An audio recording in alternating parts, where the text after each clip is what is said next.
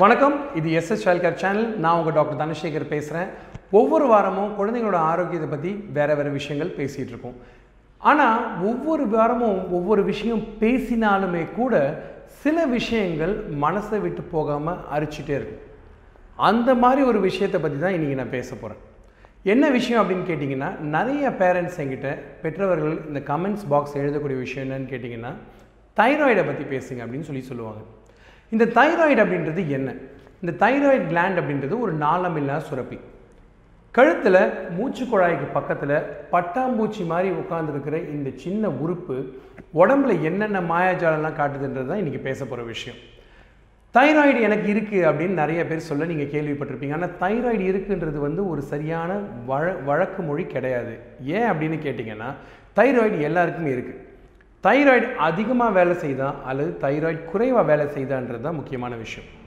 பொதுவாக பார்த்திங்கன்னா, குழந்தைங்களுக்கு அதிகமாக தைராய்டு சுரப்பி எப்போ பாதிக்குது அப்படின்னு கேட்டிங்கன்னா, தைராய்டு குறைவாக வேலை செய்யும் போது மட்டும்தான். தைராய்டு குறைவாக வேலை செய்கிறது ஆங்கிலத்தில் ஹைப்போ தைராய்டிசம்னு சொல்லுவோம்.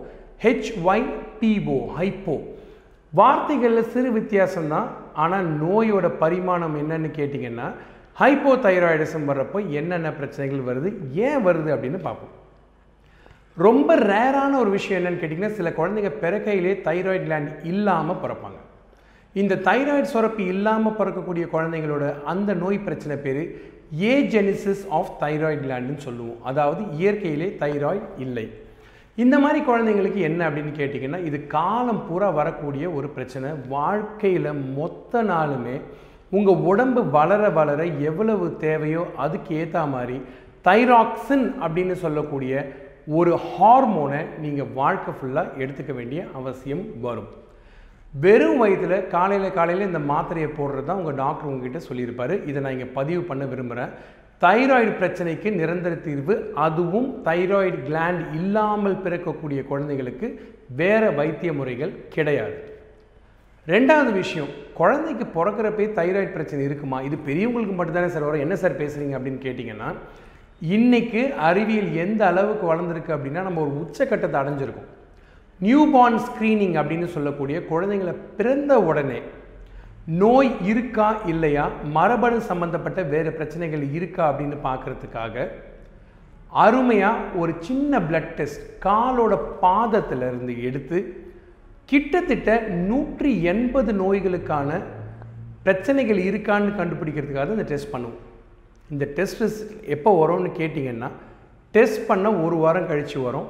ஆனால் குழந்தை பிறந்த அஞ்சாவது நாளில் இந்த டெஸ்ட்டை நீங்கள் கட்டாயம் பண்ணணும். இந்த நியூபார்ன் ஸ்க்ரீனிங்னு சொல்லக்கூடிய இந்த டெஸ்ட்டு பண்ணுறதுனால என்னென்ன நமக்கு பலன்கள் கிடைக்கலாம் அப்படின்றத இன்னொரு நாள் வேறு ஒரு எபிசோடில் பேசுகிறேன். ஆனால் இந்த தைராய்டு பிரச்சனை இருக்கான்னு கண்டுபிடிக்கிறதுக்கு அந்த பிளட் டெஸ்ட் போதுமான விஷயம். ரத்தத்தை கொடுக்குறீங்க, வீட்டுக்கு வரீங்க, அஞ்சு நாள் கழித்து டாக்டர் ஃபோன் பண்ணி சொல்கிறாரு, உங்கள் குழந்தைக்கு தைராய்டு சுரப்பி சரியாக வேலை செய்யலை அப்படின்னு.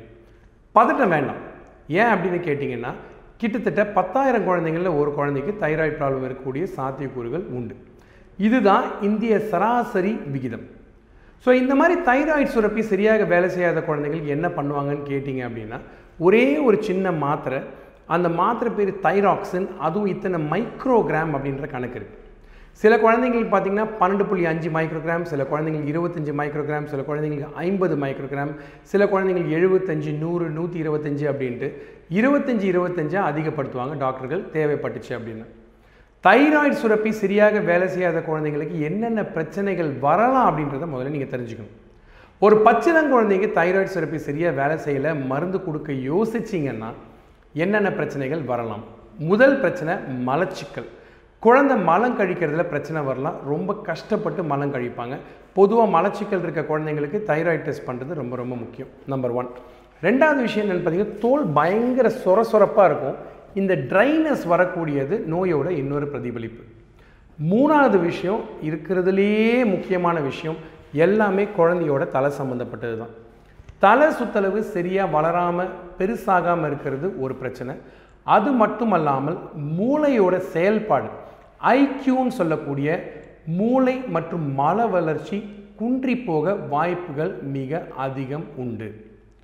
இந்த பிரச்சனையை நீங்கள் தவிர்க்கணும், தீர்க்கணும்னு நினச்சிங்கன்னா தைராய்டுக்கான மாத்திரை எடுக்கிறதுல எந்த தவறும் கிடையாது. செய்யாமல் விட்டிங்கன்னா மட்டும்தான் குழந்தைக்கு பிரச்சனைகள் வருமே ஒழிய, ஒரு சின்ன மாத்திரையை தினமும் காலையில் வெறும் வயிற்றில் போடுறதுனால எந்த தொந்தரவும் வராது. இந்த மாத்திரை நீங்கள் எடுக்கிறது குழந்தைக்கு போதுமான அளவு, குழந்தைக்கு தேவைப்பட்ட அளவு கொடுக்குறீங்க அப்படின்ற சந்தேகம் வந்துச்சு அப்படின்னா, இல்லை கொடுக்குற அளவு சரியாக இருக்கான்னு மருத்துவர் செக் பண்ணி பார்க்கணும்னு நினச்சாருன்னா, மூணு மாதத்துக்கு ஒரு தடவை பிளட் டெஸ்ட் பண்ணி பார்ப்பாங்க. இதில் தவறு எதுவும் கிடையாது. ஒரு மருந்து சாப்பிட்றதுனால உங்கள் குழந்தையோட மூளை மற்றும் மன வளர்ச்சி சரியாக அமையுது அப்படின்றப்போ நீங்கள் நிச்சயமாக தோலை தட்டி உங்களை பாராட்டிக்கணும். ஏன் அப்படின்னு கேட்டிங்கன்னா, பிரச்சனையை கண்டுபிடிச்ச மருத்துவரும் முக்கியமானவர், பிரச்சனைக்கு மருந்து கொடுக்குற நீங்களும் முக்கியமான ஒரு ஆள். மருந்து கொடுக்கறதுனால எந்த பிரச்சனையும் வராதுன்றது முக்கியம். ஆரம்ப காலத்தில் பார்த்துட்டோம், பின்ன காலத்தில் தைராய்டு பிரச்சனை வருமானு கேட்டிங்கன்னா கட்டாயம் வரும். தைராய்டு யாருக்கு வேணால், எந்த வயசில் வேணால் வரலாம். எல்லாருமே வந்து குறைவாக வேலை செய்யக்கூடிய ஹைப்போ தைராய்டிஸ்ன்ற பிரச்சனை தான் முதல் பிரச்சனை. அஞ்சு வயசு குழந்தை வளராமல் போனாலும் தைராய்டு பிரச்சனைனால இருக்கலாம். எட்டு வயசு குழந்தை எடை அதிகமாக கூடினாலும் அதனால் இருக்கலாம். வயசுக்கு வர போகிற பொண்ணு எடை அதிகமாக கூடினாலும் தைராய்டு பிரச்சனையாக இருக்கலாம். மாதமாக போகிற பொண்ணு எடை அதிகமானாலும் தைராய்டு ப்ராப்ளமாக இருக்கலாம். கரு உண்டாக தாமதம் ஆனாலோ அல்லது கரு உண்டாகவில்லை என்றாலோ அதுவும் தைராய்டு பிரச்சனைனால வரலாம். ஸோ இந்த மாதிரி தைராய்டு பார்த்திங்கன்னா ஏலேருந்து ஜெட்டு வரைக்கும் ஆங்கில எழுத்துக்கள் எல்லாத்துலேயுமே நோயை ஒரு பரிமாண பரிமாணமாக காட்டக்கூடிய சக்தி இந்த தைராய்டுக்கு உண்டு. தைராய்டு குறைவாக வேலை செய்கிறது மட்டுமல்லாமல் சில பேருக்கு அதிகமாகவும் வேலை செய்யலாம். அந்த மாதிரி இருக்கவங்களுக்கு வந்து ஹைப்பர் தைராய்டிசம்னு சொல்லுவாங்க. ஹைப்பர் தைராய்டிசம்ன்றது தைராய்டு அதிக வேகத்தில் வேலை செய்கிறது தான் ஹைப்பர் தைராய்டிசம்னு சொல்லுவோம். பட் இதை வந்து இன்றைக்கி பேச வேண்டாம், இன்னொரு நாள் பேசுவோம். ஹைப்போ தைராய்டிசம்க்கு நிரந்தர தீர்வு இருக்கா அப்படின்னு கேட்டிங்கன்னா இல்லை. முக்காவாசி சமயம் பிரைமரி ஹைப்போ தைராய்டிசம், அதாவது நோய் காரணிகள் இல்லாமல் வரக்கூடிய ஹைப்போ தைராய்டிசம் தான் மேலோங்கி நிற்குது, அறிவியல் சார்ந்த உண்மை. அது மட்டுமல்லாமல் சில பேருக்கு வேறு காரணங்களால், வேறு நோய்களோட பரிமாணங்களாக ஹைப்போ தைராய்டிசம் வரக்கூடிய சாத்தியக்கூறுகள் மிக அதிகமாக உண்டு. யார் ஹைப்போ தைராய்டிசம்னு சொல்லக்கூடிய தைராய்டு குறைபாடு பாதிக்கும் அப்படின்னு பார்த்தீங்கன்னா, யாரை வேணால் பாதிக்கலாம். ஆணை பாதிக்கலாம், பெண்ணை பாதிக்கலாம், குழந்தைய பாதிக்கலாம், பெரியவங்களை பாதிக்கலாம், வயசானவங்களை பாதிக்கலாம். மருந்து சாப்பிட்றவங்க, மருந்து சாப்பிடாதவங்க, வேறு பிரச்சனைக்கு மருந்து சாப்பிட்றவங்கன்னு யாரை வேணால் இந்த தைராய்டு பிரச்சனை பாதிக்கலான்றது தான் உண்மையான விஷயம். கருவில் இருக்க குழந்தைக்கு தைராய்டு வருமா அப்படின்னு கேட்டிங்கன்னா, அதனால தான் சொல்கிறோம். இப்போ குழந்தைக்கு வந்து தைராய்டு வருமா அப்படின்னு கேட்டிங்கன்னா, பிறந்த உடனே தைராய்டு டெஸ்ட் பண்ணுறது ரொம்ப முக்கியமான விஷயம்.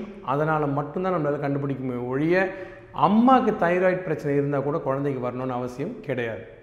மருந்து சாப்பிட்ற விஷயத்தையோ மருந்து கொடுக்குற விஷயத்தையோ ஒரு சிரமமாக எடுத்துக்காதீங்க. மருந்து சாப்பிட்றதுனால குழந்தைக்கு நல்லது தான் செய்கிறீங்களே தவிர, என்றைக்குமே மருத்துவத்தை பொறுத்த வரைக்கும் ஒரு காலம் கடந்து ஒரு விஷயம் போயிடுச்சு அப்படின்னா அந்த விஷயத்தை மறுபடியும் அந்த இடத்துக்கு எடுத்துகிட்டு வந்து நிற்க வைக்க முடியாதுன்றது தான் நிதர்சனமான உண்மை. ஆறு மாதத்தில் குழந்தைக்கு மன வளர்ச்சியோ மூளை வளர்ச்சியோ பாதிச்சுது அப்படின்னா பின்ன காலத்தில் வருத்தப்பட போகிறது நீங்கள் தான். மருந்து சாப்பிட்றதுனால எந்த பிரச்சனையும் இல்லை. ஒரே ஒரு மாத்திரை தினமும் காலையில் வெறும் வயிற்றில் சாப்பிடணும். இதை காலத்துக்கும் சாப்பிட்டுட்டே இருக்கணுன்றது தான் உண்மையான விஷயம். இதை யோசிக்காதீங்க, மனசை போட்டு குழப்பிக்காதீங்க. ஒவ்வொரு விஷயத்துக்கும் ஒவ்வொரு கேள்விக்கும் இந்த உலகத்தில் பதில் இருக்குது. அந்த விஷயங்கள் குழந்தைங்க சம்பந்தப்பட்ட விஷயமா இருந்துச்சுன்னா நீங்கள் பார்க்க வேண்டிய வர வேண்டிய ஒரே இடம் எஸ்எஸ் சைல்ட் கேர் மட்டும்தான். என்றைக்குமே உங்கள் ஆதரவும் என்னுடைய அறிவும் ஒரு நல்ல விஷயத்தை நமக்குள்ளே ஒரு பகிர்வை கொடுக்கறதுக்காக தான் எஸ்எஸ் சைல்ட் கேர்ன்ற இந்த யூடியூப் சேனலை ஆரம்பித்தோம். ரெண்டு லட்சம் வாசகர்கள், இருபது ஆண்டு அனுபவம், அது மட்டுமல்லாமல் இரண்டு ஆண்டுகளாக யூடியூப்பில் இந்த சேவையை தொடர்ந்து செஞ்சிட்ருக்கேன். தொடர்ந்து பாருங்கள், சப்ஸ்கிரைப் பண்ணுங்கள். மறுபடியும் இன்னொரு நாள் இன்னொரு விஷயத்தோட கட்டாயம் உங்களை சந்திக்கிறேன். அதுவரை நன்றி கூறி விடைபெறுவது டாக்டர் தனசேகர்.